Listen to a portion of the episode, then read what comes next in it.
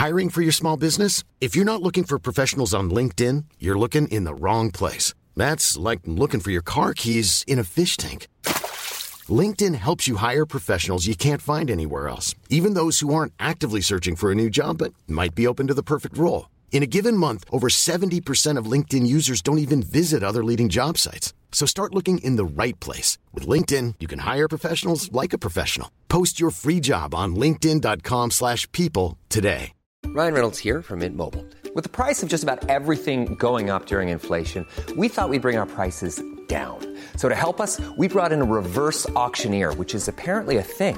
Mint Mobile unlimited premium wireless. Ready to get 30, 30, bit to get 30, bit to get 20, 20, 20, bit to get 20, 20, bit to get 15, 15, 15, 15 just 15 bucks a month. So, Give it a try at mintmobile.com slash switch. $45 upfront for three months plus taxes and fees. Promo rate for new customers for limited time. Unlimited more than 40 gigabytes per month. Slows. Full terms at mintmobile.com.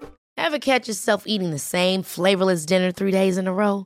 Dreaming of something better? Well, HelloFresh is your guilt-free dream come true, baby. It's me, Keke Palmer. Let's wake up those taste buds with hot, juicy pecan-crusted chicken or garlic butter shrimp scampi. Mm. Hello Fresh. Stop dreaming of all the delicious possibilities and dig in at HelloFresh.com. Let's get this dinner party started.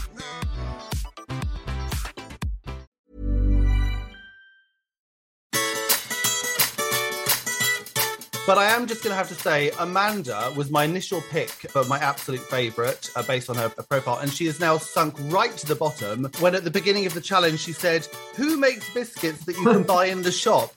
And I just thought, What the hell, Amanda? You're on the Great British Bake Off. Like, what, what kind of thing to say is that? Hello and welcome back once again to the Bake Down podcast with me, Josh Landy, founder of Bake with a Legend, the company that gives you the chance to bake alongside former contestants from the Great British Bake Off.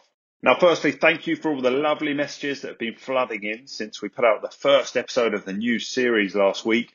From Becky in Leeds, Jim in Brighton, Stacey in Toronto, Jamie in Washington, Tom in London. We appreciate all of your messages and the other ones we've had. We're glad we're enhancing your weekly enjoyment of the show. If you have any comments or questions, you can, of course, send them to us, the Bakedown at bakewithalegend.com. Now, to answer just a couple of questions about our online public classes, you do get sent everything well in advance in terms of ingredients and equipment you'll need if you're looking to join us. The classes are incredibly interactive. They're limited to no more than 20 in each class, which all last around two hours. And you, of course, have a chance to speak to your baker for tips and help throughout. Voucher packages are available, offering brilliant value if you're looking to commit to more than one class at a time. And you can, of course, get a voucher to gift to a friend. We also sell our brilliant Bake with a Legend aprons to enhance your baking experience. Now, some of the great virtual classes we have coming up include Crumpets and English Muffins with Howard this Saturday, 2nd of October, Baklava with Howard on the Saturday, the 9th of October. We've got Chocolate Mini Rolls with Dan on the 24th of October, and Babka and Viennese Biscuits with Jane on Saturday, 30th of October, and indeed over 20 others. So please do check out bakewithalegend.com slash online classes. Remember to use the code podcast to get 10% off. So episode two, I hope you'll enjoy it. I started off the podcast this week checking in with our bakers on how they've been over the last week. Let's just check in with how everyone's been in the last week. Dan, you did tell us you were going off to have some Botox uh, after we recorded last time. You look tremendous, shining through. It looks like you're in Ultra HD to us. Well, that's very kind of you, Josh, and how flattering of you to bring that up. Um, no, it's um, it's not uh, actually uh, for vanity, as you might expect. It's basically just so that I can stare at my children with a cold, dispassionate glare. That's sort of like that's that's what I'm going for, really. But no, uh, yes, so thank you for bringing that up, Josh. I do have a bit of the Spock brow at the moment, uh, looking a little bit uh, frozen, but hopefully that will settle down, and I'll be back to my beautiful self regularly soon. I'll take it as a compliment, whether or not you meant it as one, Josh. Undoubted compliment. Were you having Botox done during Bake Off when you were on it, and was that almost a key part? Were you waiting until the Thursday so you were fresh to go down for the weekend? No, no. I used to think I was quite handsome until I saw myself on television. Now I'm taking preventative measures. I'm about to turn 40, Josh. Yeah, you've got a few years left to go, but you'll understand when you hit my age. No, I will, and um, I'll have to get the number from you and, and see if they've got any appointments left soon and, uh, and visit myself. Now, now, Jane, you've been playing a lot of golf, I understand. I have been playing a lot of golf, but I'd just like to say Dan looks gorgeous anyway and super smooth. And I'm the oldest one on this Zoom call. And frankly, I've taken my glasses off so I can't see me so well because it's not nice being compared to all you youngsters. Yeah, I have been playing a lot of golf actually um, since May. I joined the golf club in May and it's brilliant. I absolutely love it. I'm out there as I'm a bit obsessed, to be honest. The baking has almost become sort of get in line baking and it's like oh i can't possibly do that. I'm playing golf monday tuesday wednesday thursday friday so i need to get a grip really. Loving it. It's really good. And yesterday i played with the lady who i'm not 100% sure how old she was but i know she was well in her 80s she strolled, I know, she walked around 18 holes and actually blooming well beat me as well. So it's a great sport for all ages, I have to say. So I'm, I fully recommend it. Whether you can play well or you can't, it's a great walk a couple of times a week. So God, if I can keep going like that until I'm 80, so I won't need Dan's, or maybe I will need Dan's Botox so I don't look as though I'm 80 going around the golf course. No, it's oh. been a great week actually. I'm, I'm, I'm full of beans. Oh, fantastic! Well, it's great to be so active. And Howard, you you've had a week to research where you can go ostrich riding. Have you found a local club in Sheffield to, to go? No, I think the idea. Oh, the idea would terrify me. I have to say, I don't think I want to sit on the back of an ostrich. It's not on my bucket list anyway. I don't think I've ever been on a horse, so I think I should start with something a bit more sort of traditional rather than going on ostriches. Yeah, traditional certainly. But if you got on Amanda's horse, you would have well, you'd have just been on the floor to start with, really, oh, wouldn't bless. you? So yeah. we, we will we will get to Amanda and her rather desolate looking horse later in this podcast. Well, thanks so much for everyone who's, who's already reached out to us and, and contacted us. Remember, you can email us the bakedown at bakewithalegend.com. I will come back to a couple of your, your questions later. And thank you so much to everyone who signed up and was part of our 10 class series that we are offering every Sunday. Jane, of course, launched that last Sunday. We had the malt loaf class, and, and Howard, we're excited to see your brandy snaps on Sunday. Yes, brandy snaps coming up. So I've, I've been working on these as soon as I saw that Listings magazines had identified what the signature bake is. I thought, yeah, we'll go for filled brandy snaps. That They actually said in the Radio Times that it's a twist on filled brandy snaps. So I'm not entirely sure what twist the bakers have applied, but uh, we've gone for two variations of them, so baskets and rolled ones. I'm really looking forward to that. And, uh, and whilst most of the people attending these classes have signed up for all 10, there are a few spots reserved for people who want to join week by week. And I hope you'll all check out the many other classes that we have got going on. Indeed, Dan, your, your mini rolls are back due to demand. We saw them on episode one and people were screaming for them. So 24th of October, this will be what your, I think it's your sixth class that you'll be teaching these mini rolls. They are popular. Could be, yeah. No, it's uh, some of the some of the classes, even for what what maybe us bakers consider to be the more basic bakes, are just very popular because I think they're the classics, aren't they? And everyone loves a mini roll, as evidenced by last week. And uh, yeah, I'm excited to teach that one again. Yeah, we are looking forward to that. If you want to check out those classes, it's bakewithalegend.com slash online classes. And of course, remember the code podcast to get 10% off. Now, let's talk about Biscuit Week. And where should we start, Jane? I mean, 24 brandy snaps. We're told they've got to be perfectly baked, lace biscuits. What are we looking for here to make a great brandy snap? Well, I think they've described it quite well on the show. It needs to have um, almost pock marks and, and holes through it. It needs to be very lacy.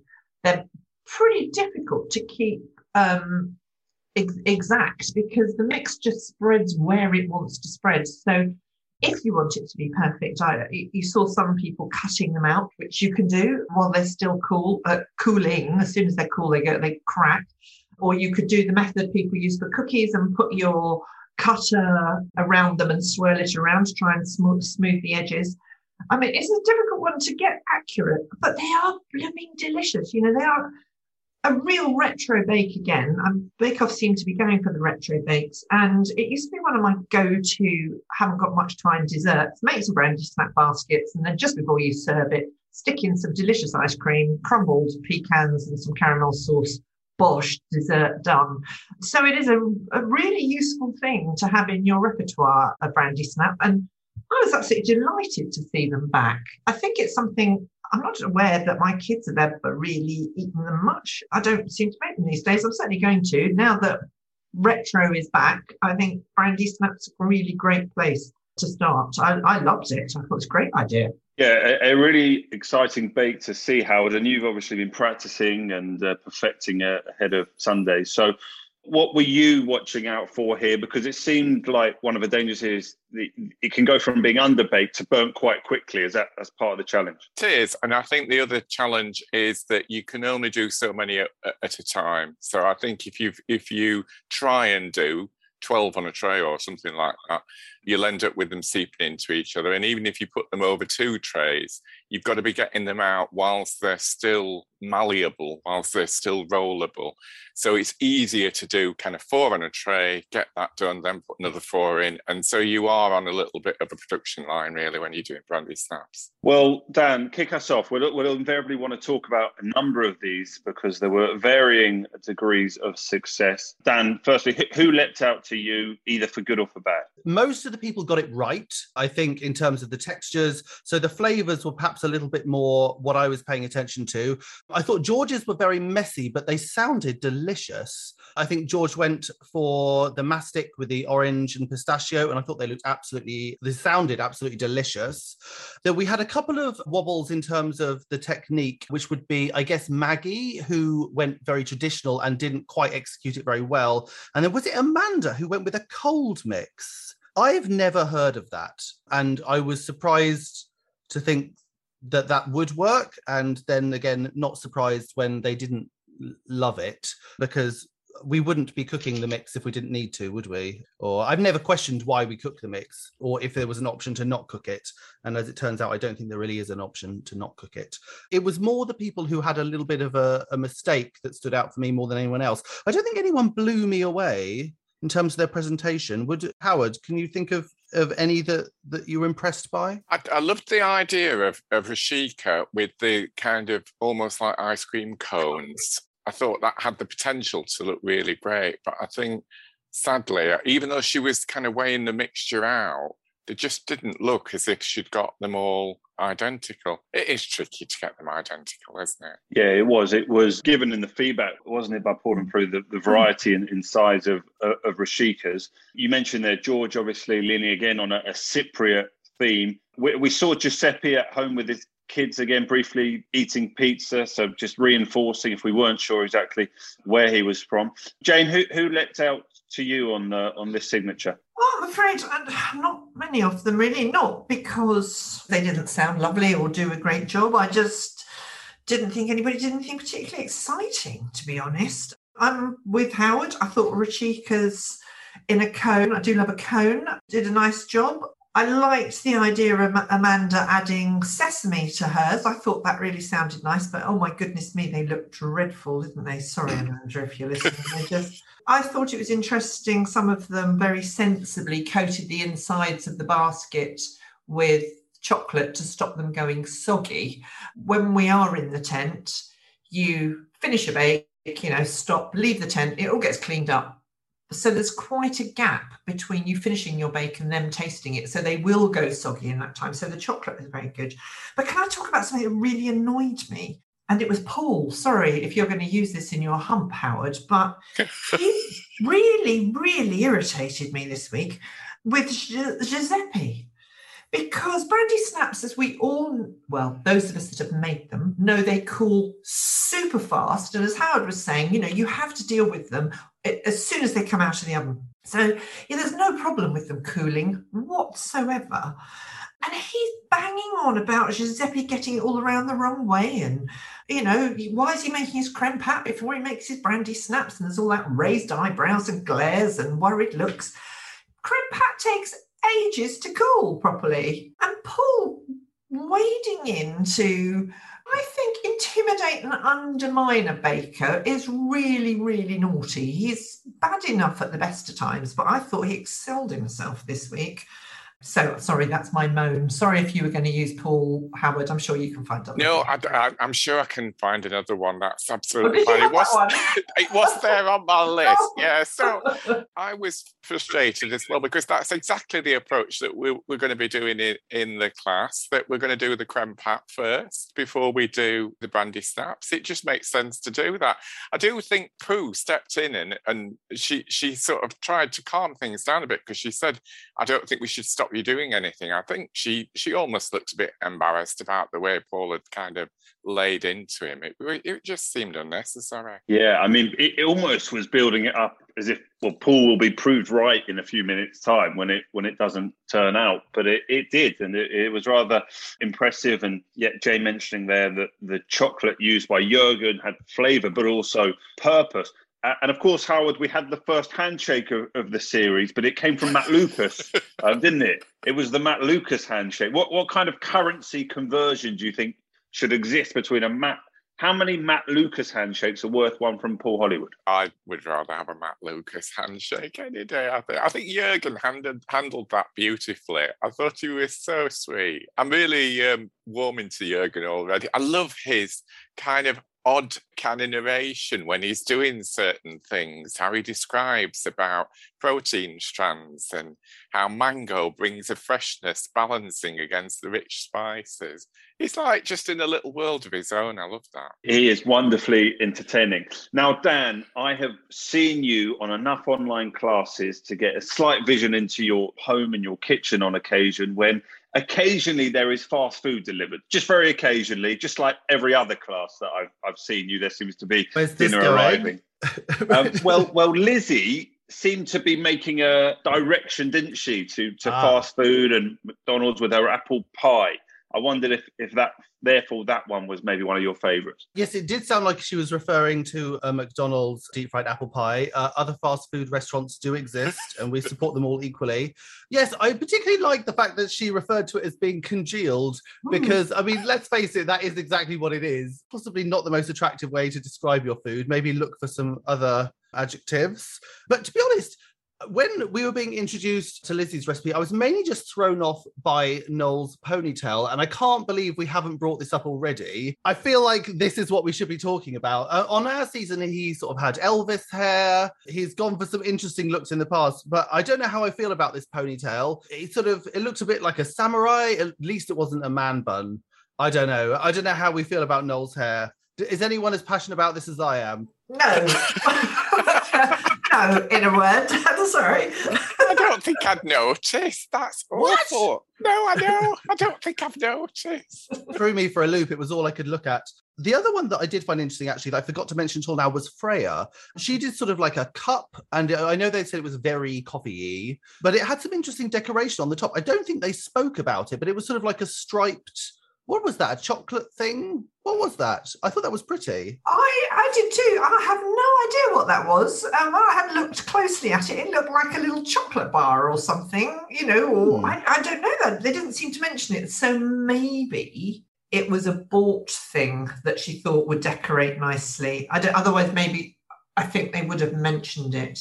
Um, I know in the past, I remember watching Richard Burr and he had had sort of one of those imprinted sheets for chocolate, and it looked absolutely gorgeous. And I just didn't know what it was, but they didn't mention it. So maybe the fact that they didn't mention it, it was something it was bought and just put on for decoration. Well, it was very pretty. I thought that looked oh, nice, but there is no accounting for taste. And you know, I think the judges said that her flavors were too strong. I'm surprised because I feel like the older we get, the stronger flavors we enjoy. So I'm sort of surprised that Prue and Paul couldn't handle that, but Freya could. So maybe maybe it was too much coffee. Who knows? But I thought she did she did a good job actually. I think Giuseppe's as well were very beautiful. I don't think that they said the chocolate was lost a little, didn't they? So yeah, it's sort of a very mixed bag, very mixed bag this week. I was surprised. I'd, I would never have thought of adding acidity to apple by cooking it inside a vinegar, which Crystelle did. Has anybody else done that? No, I was amazed at that too. I thought it sounded a little bit more like a chutney But maybe it was just a dash. You did leave out there, Dan, that it was a, a vegan bake, of course, from Freya. Just in case anyone has forgotten now on her, uh, fourth bake that she is baking vegan.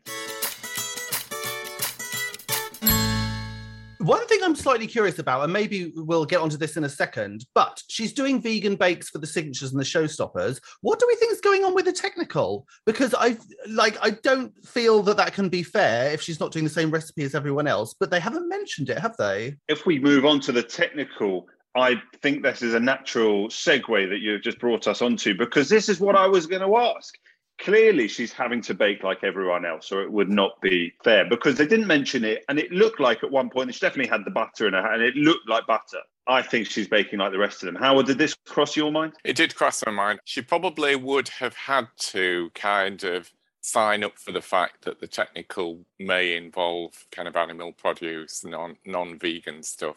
Otherwise they would have to adapt every single recipe wouldn't they? Which i I can't see them doing, to be perfectly honest. And as you say, it doesn't then make it a kind of level playing field, really. Did you feel similarly, Jane? She must be. She must be doing these like everyone else. Absolutely, I think so. Because how can you judge a buttery biscuit um, against a vegan biscuit? Um, you know, a buttery biscuit has a very distinct texture.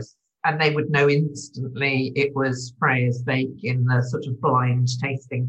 So I think she must be doing the full recipe. I mean, you don't see in other weeks if somebody's gluten, you know, doing gluten free, you don't see them having gluten free flour on a technical bake. So yeah, I guess I I would I would put my savings, which frankly is not a lot, um, on the fact that she's doing exactly the same recipe as everybody else. Yeah, I, I agree. I, though I can understand why they're not signposting so obviously that she is. Now, Jane, we were speaking just before we started recording about why these are not just being called jammy dodgers, but we suspect maybe it's a trademark issue, and we we instead had sandwich jammy biscuits.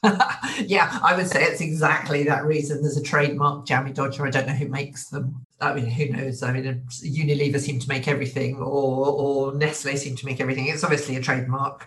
Yeah, sandwich jammy biscuits. We do make sandwich jammy biscuits on Bake with a Legend as well. It's quite a popular class, and let me tell you, our bakers in the past have, I think, well, maybe it's our recipe. I'm sure it's our recipe plus our excellent teaching, but they seem to have an awful lot of trouble with these little jammy biscuits that, like, I hate to say, I think all of us could do in our sleep. So I don't know what that recipe was like. It looked a jolly difficult one to me. Howard, let's get into these. Well, I'm going to call them jammy dodgers. If you want to call them sandwich jammy biscuits, then you, you can absolutely go for it. But we we have taught these loads, and, and this again is, is probably one of those bakes that Dan alluded to earlier that we might do for not the most intimidating class in the world that we feel is is pretty inclusive and that that people should hopefully all be able to get some impressive results.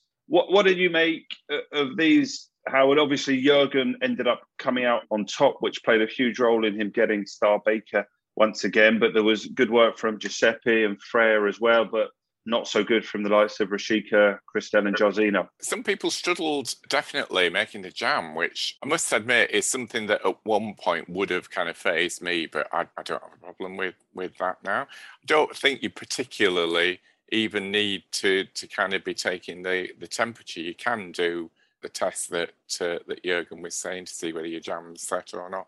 When we've done the jammy Dodgers, or our version of them, we don't necessarily have a, a buttercream in there. So I think that was an additional thing that they added in.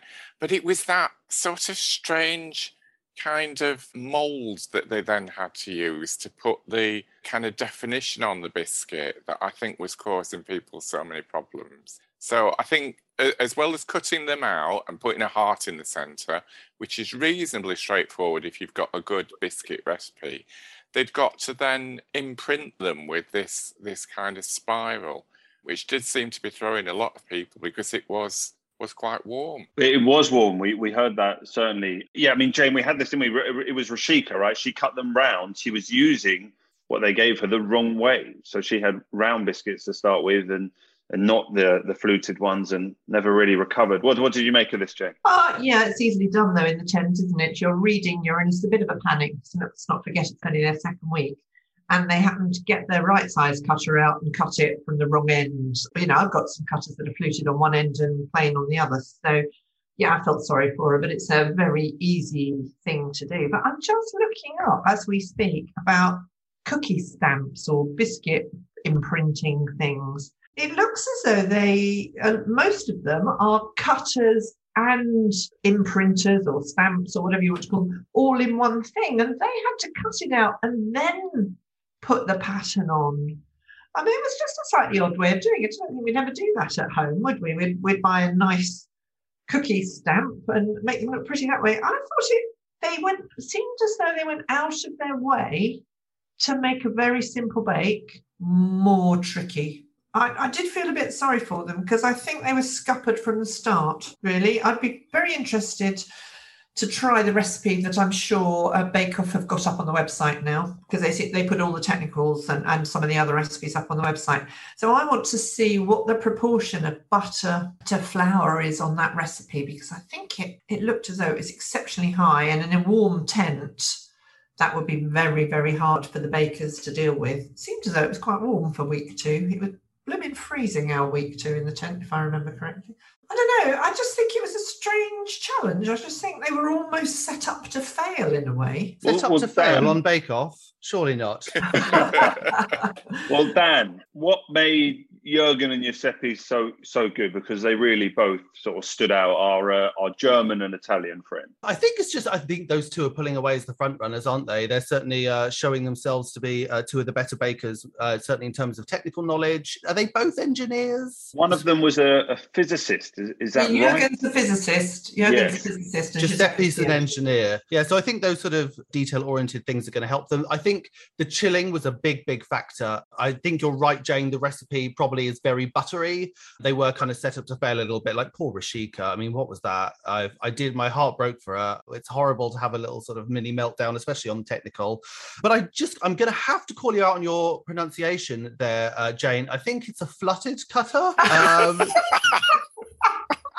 that did make me chuckle. I sometimes say scalloped cutter, but yeah, I'd not heard of fluttered before. That was quite funny. But I am just going to have to say Amanda was my initial pick for my absolute favorite uh, based on her profile. And she has now sunk right to the bottom when at the beginning of the challenge, she said, who makes biscuits that you can buy in the shop? And I just thought, what the hell, Amanda? You're on the Great British Bake Off. Like, what uh, what kind of thing to say is that? So yeah, I was a little bit. I, am not sure about Amanda anymore. I'm not sure how I feel about Amanda. Of course, we can all buy them in the shop, Amanda. That's not the point, is it? What, what did you make of this bizarre moment where we had Noel and Maggie? I don't know if you you know where where we're going here, but there was a reference to Paul's beige moon bottoms. What did you make of that? It was an unusual oh, moment. yeah, there were there were quite a few, I think, references this week that slipped through that were sort of a little bit a bit kind of risque. I think some some people in the editing had a bit of a bit of fun with that. Yeah it's an awful position to put Maggie in to think about Paul's bottom when you're trying to get on with stuff, isn't it? Didn't seem too perturbed from no, initial reaction. No. The other thing that surprised me as well, though, was as they were finishing, how much blessed icing sugar were some people shaking on those biscuits? It looked at some point as as if they were literally kind of chucking it on.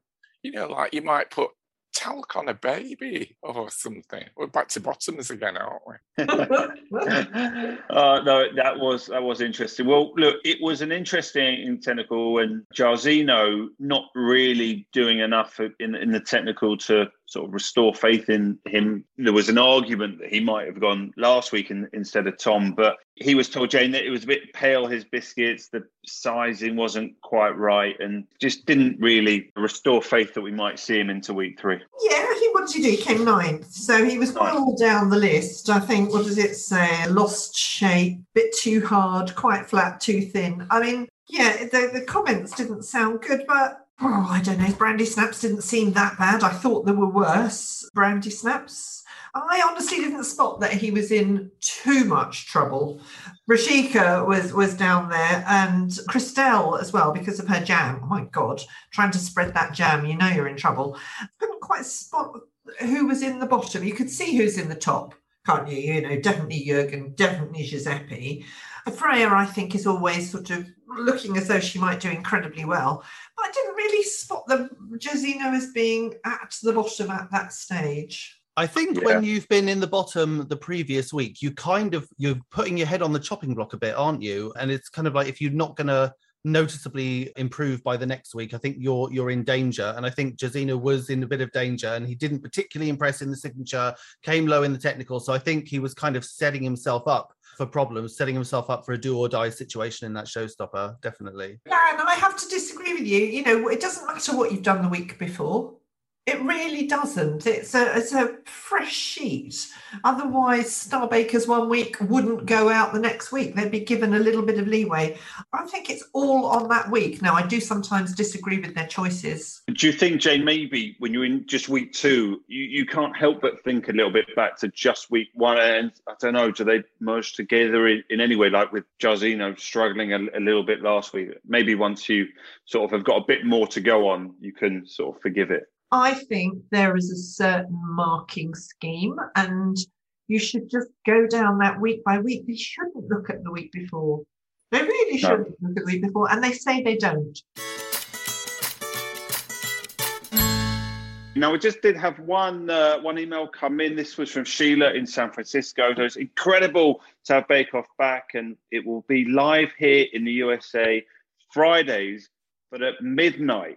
Is it acceptable for me to have cake and tea whilst waiting for midnight to come to watch the Bake Off? Is this acceptable, Howard? Can you still, if we had to watch Bake Off here at midnight, would you be watching it with tea and cake, or would you just accept that it's too late? I think it's fine. I think you make your own time zone, don't you? So I think whatever time it is, if you're watching it, I mean, I've I've watched certain things through the night, and you sort of pretend that it's time for food at certain points. So yeah, I think it's fine. This is dedication, isn't it, Dan? It it goes live at midnight. So What- what do you think about this reaction to having Uh, cake and tea at midnight? I'm not sure about the tea. I have to say, uh, I've always thought that the rule is there's the last cup of tea is at 4 p.m. I've I've always heard that that is the rule. There's a vigorous shaking of heads from Jane and Howard there. My mother will drink tea until sort of like 10 o'clock at night, but I've sort of always thought the no caffeine after 4 p.m. That's sort of my rule. I suppose it depends when you want to go to bed, really, doesn't it?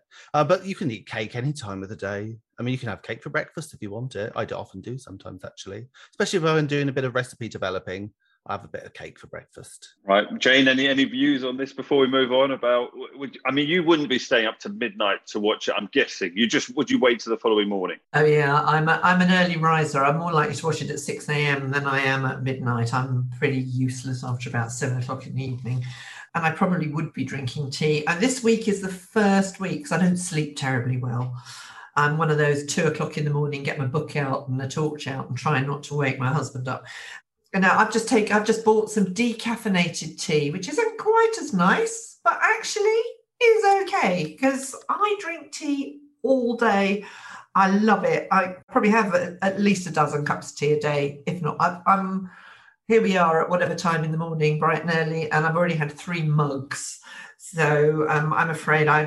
What would you drink after four o'clock? Nice cup of tea. Wine. No, I won't drink, you see. Alcohol is not my thing. So, yeah, I can see where you're going with this, Dan. But uh, sadly, no, I don't drink um, wine. As and it would be a very good idea. No, a, a cup of decaf. There we go. Decaf tea. Wow. Decaf. Yeah, I, I, we have we have a lot of decaf tea in this household, so very much with you on that.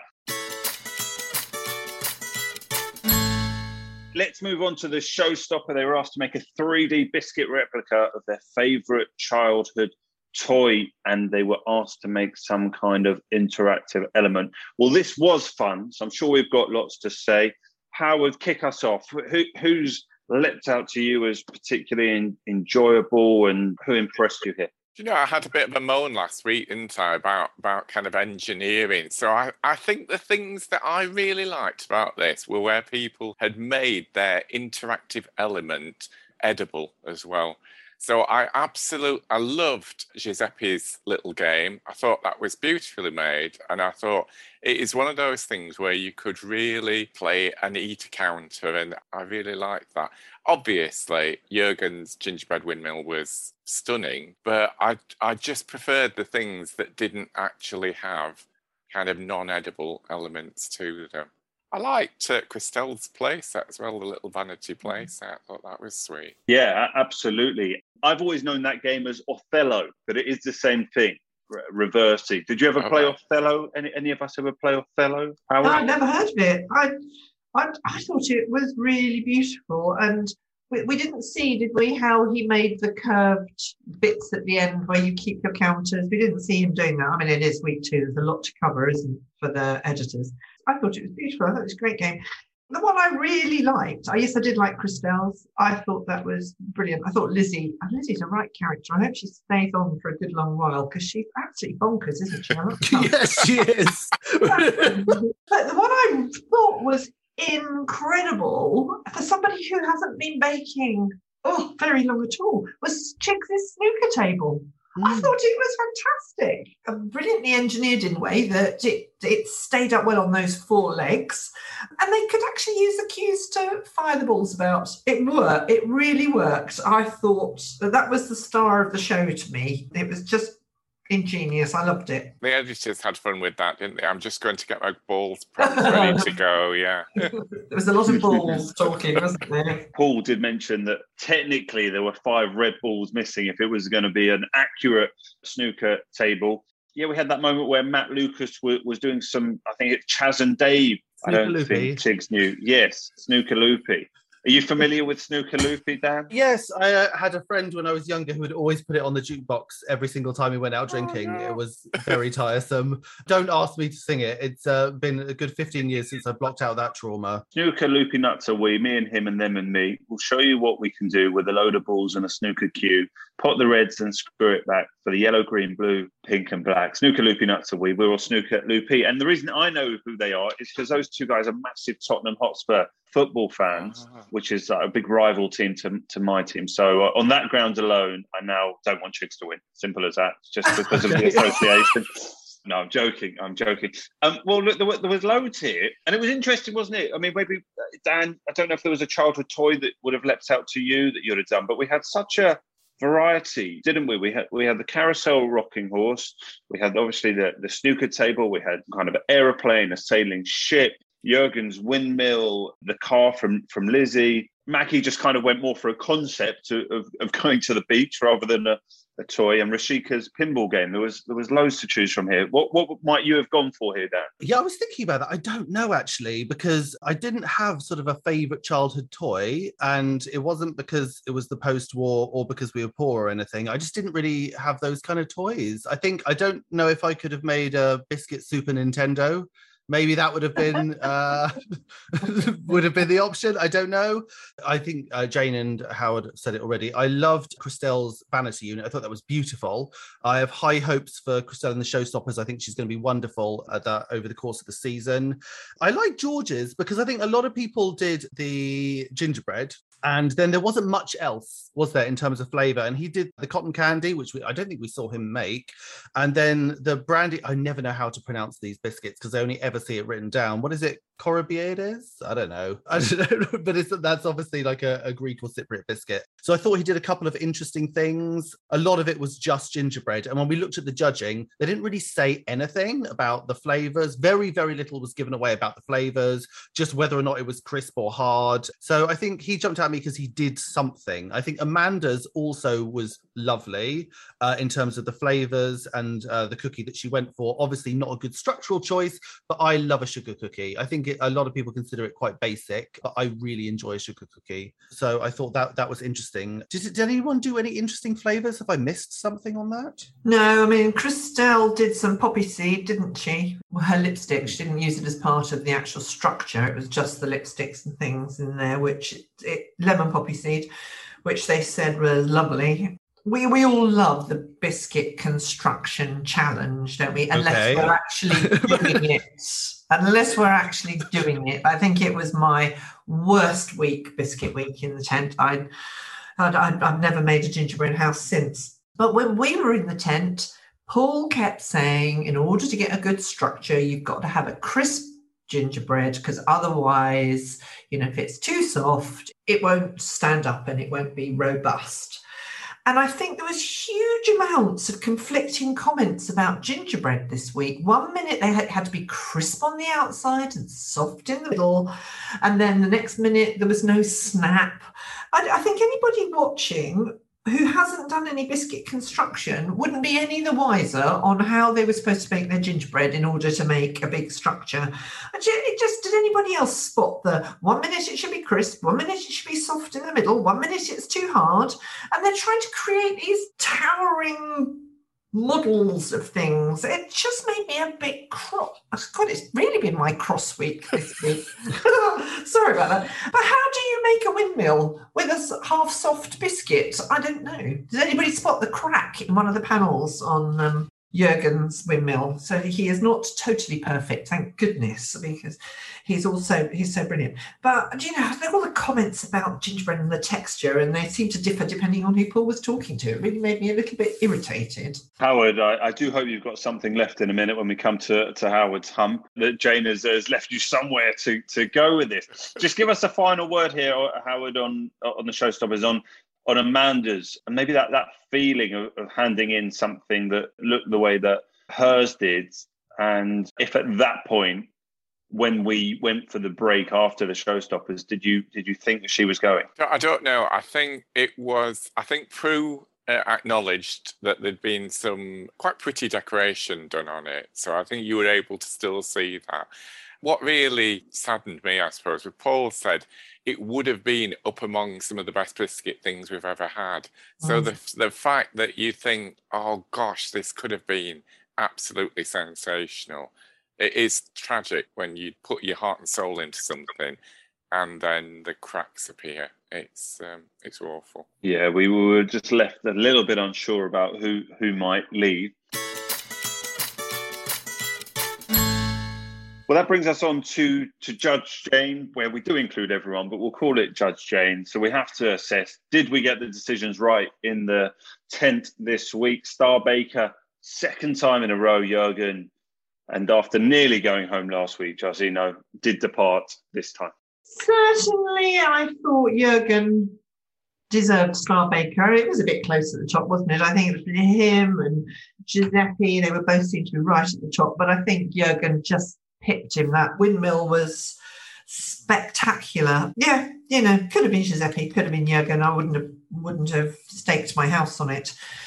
I must admit, I didn't think Jairzinho was going. His sailing ship may looked a bit messy. They said it tasted delicious. Okay, the interactive lights, it's not much of a toy that you can turn lights on and off, is it? I suppose. But my money was on Amanda she didn't do terribly well in the first challenge, you know, with her brandy snaps. They did look a mess and they did fall apart. Yes, she was a bit higher in the technical. But as beautiful as the decoration was, it wasn't fit for purpose. And part of planning your recipes is they do what they're supposed to do. And I know she said at home that it worked a couple of times, but on you, you're not judged on what you make at home. You're judged on what you do in the tent. And as beautiful as the decoration was, it was a heap of broken horse. So I think if I'd been in the tent waiting to be told who was going home, I wouldn't have thought it was me if I'd been Jairzinho. I would have thought it was Amanda. We had that moment, didn't we, where firstly we should congratulate Freya for being a good person and going over to Amanda and really trying to help it look like mm-hmm. for those couple of minutes. But they had that funny moment where they were speaking to each other about what you would do with a horse with a broken legs. And, and Freya rather abruptly said you would sh- shoot them, which, which did make me wonder if we were coming to see the end of Amanda. Now, Dan, you picked her out as a potential potential winner. Was she lucky to, to stay in this week for you? I think Jane has a point, which is that what are you valuing? Are you valuing the construction, whether it stands up? Are you valuing the flavors? What are you valuing? And I think the honest answer is that as bakers, even in the tent, we don't know. They don't say this is the marking criteria and spell it out for you. We don't know. I think she was lucky I think, to be honest, Jairzinho, I think he's obviously very laid back. He, you know, maybe has a slightly sort of laissez-faire attitude. And I don't know. There was one moment that sort of struck me, which is uh, Jairzinho's uh, reaction so understated. He was just like, "Oh, it broke." And then it cuts straight to George having a mental breakdown over his aeroplane. I thought that was a lovely, lovely contrast. George is so the drama queen of this season. I mean, apart from Lizzie, Lizzie is actually crazy. I love Lizzie, but yeah, um, I think I don't know. I think it didn't help him. He didn't. He seemed a little unbothered, and I don't know if that's just because he was cool he's just sort of a cool laid back kind of guy or if they maybe thought he wasn't trying hard enough because i think that was a criticism that's been leveled at him wasn't it? That he sort of been not quite so ambitious so maybe that didn't help him. I don't know. I feared for for maggie actually. I was worried about maggie and and I love Maggie because my mother lives close to Paul in Dorset, and they're sort of a similar age, and they go camping. So I'm like, this is kind of like my my maternal figure on Bake Off. So I, I love Maggie a lot, and uh, my my heart sort of broke for Maggie with her crying. She just sort of came across as so beautifully vulnerable in a way that some of us struggle to be. Everyone cries on Bake Off. I don't know if this is your experience, guys. Maybe you will enlighten me. Everyone on our season cried. Every single person. So I think I think that's pretty common to the Bake Off experience, wouldn't you say? It is. It was. It was actually part of my hump this week. so. Oh um, no. it is part of the course the fact that you will cry at some point on Bake Off, and I remember we got into such a lot of kind of we got such a lot of flack on social media about the fact that we were crying and i just felt so so sorry for maggie because she said that before she went in who would cry in the tent and she was determined not to. And it's something about being in that environment and trying your hardest that does put you in a position like that. And so my, my hump was was was partly about the fact that i know that people will be critical on social media about the fact that that people cry but also Paul can see that she is in tears and he says, You need to try harder. I just thought it was one of the least constructive bits of criticism we've ever had from him. I thought it was awful. Right, wow. Well, uh, that, the humps were, were intertwined. I mean, we'll come to Jane in a minute then, but Howard, just give us your, your thoughts then on, on who should have gone home. I definitely thought Maggie was vulnerable. Yeah, I'm sort of thinking it probably was Jairzinho's time, to be honest.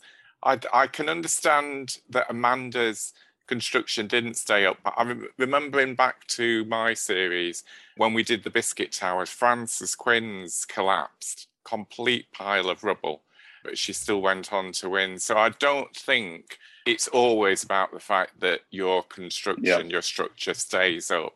I think it is other elements as well. You can see the work that has gone into it. And Jane, then give us a final word. I can see you had something to Sorry, say. Yes, I just wanted to go back to Maggie, who I do absolutely love, and, and I agree with everything Dan said about her. And, and t- but one thing she said wound me up. She said because she's only four years older than me. Um, she's not that old, yeah. yeah, I've been I've been having Botox, so you know, so you, you don't know. Quite you. She's oh gosh, she said she was a post-war child and not many toys around. Come on, she's not that old. You know, my parents didn't have a great deal of money but I still had a Barbie doll. You know, there were toys. But let's not push this post rationalization. I couldn't think of what else to make, so I did a beach hut and said I didn't have any toys. I absolutely didn't believe it. And if anybody's younger, and I'm sure there are loads of people younger than me watching this, we we did have toys. you know, we did have toys. We had toys. We had sweets, and you know, I, I don't know. It just wound me up. It, it it was it sounded like a good excuse for not coming up with a better idea for my interactive thing. I mean, in Jurgen, I can believe they were poor and granddad made windmills. I can see that. That was fine. I could I could do that. But we didn't have toys. As I said, she's only four years older than me. Maybe three. I haven't checked our birth dates, but I thought it was a poor excuse for a beach hut.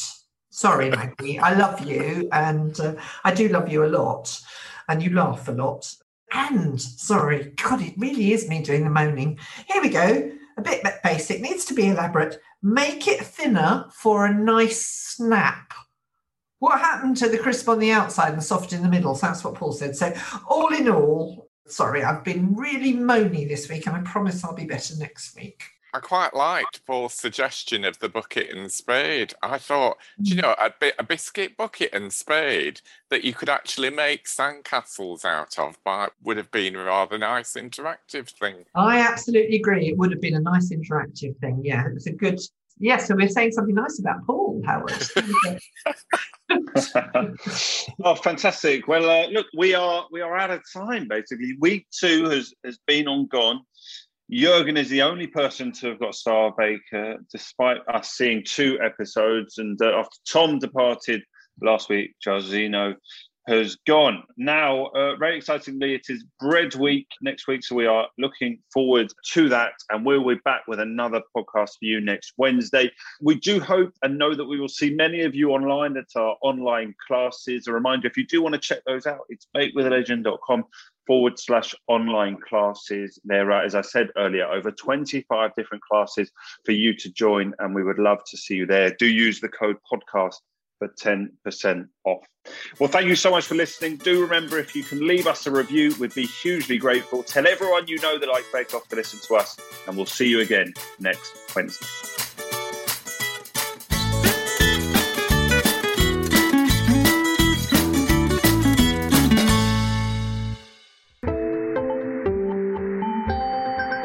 Just heard a stripped media production.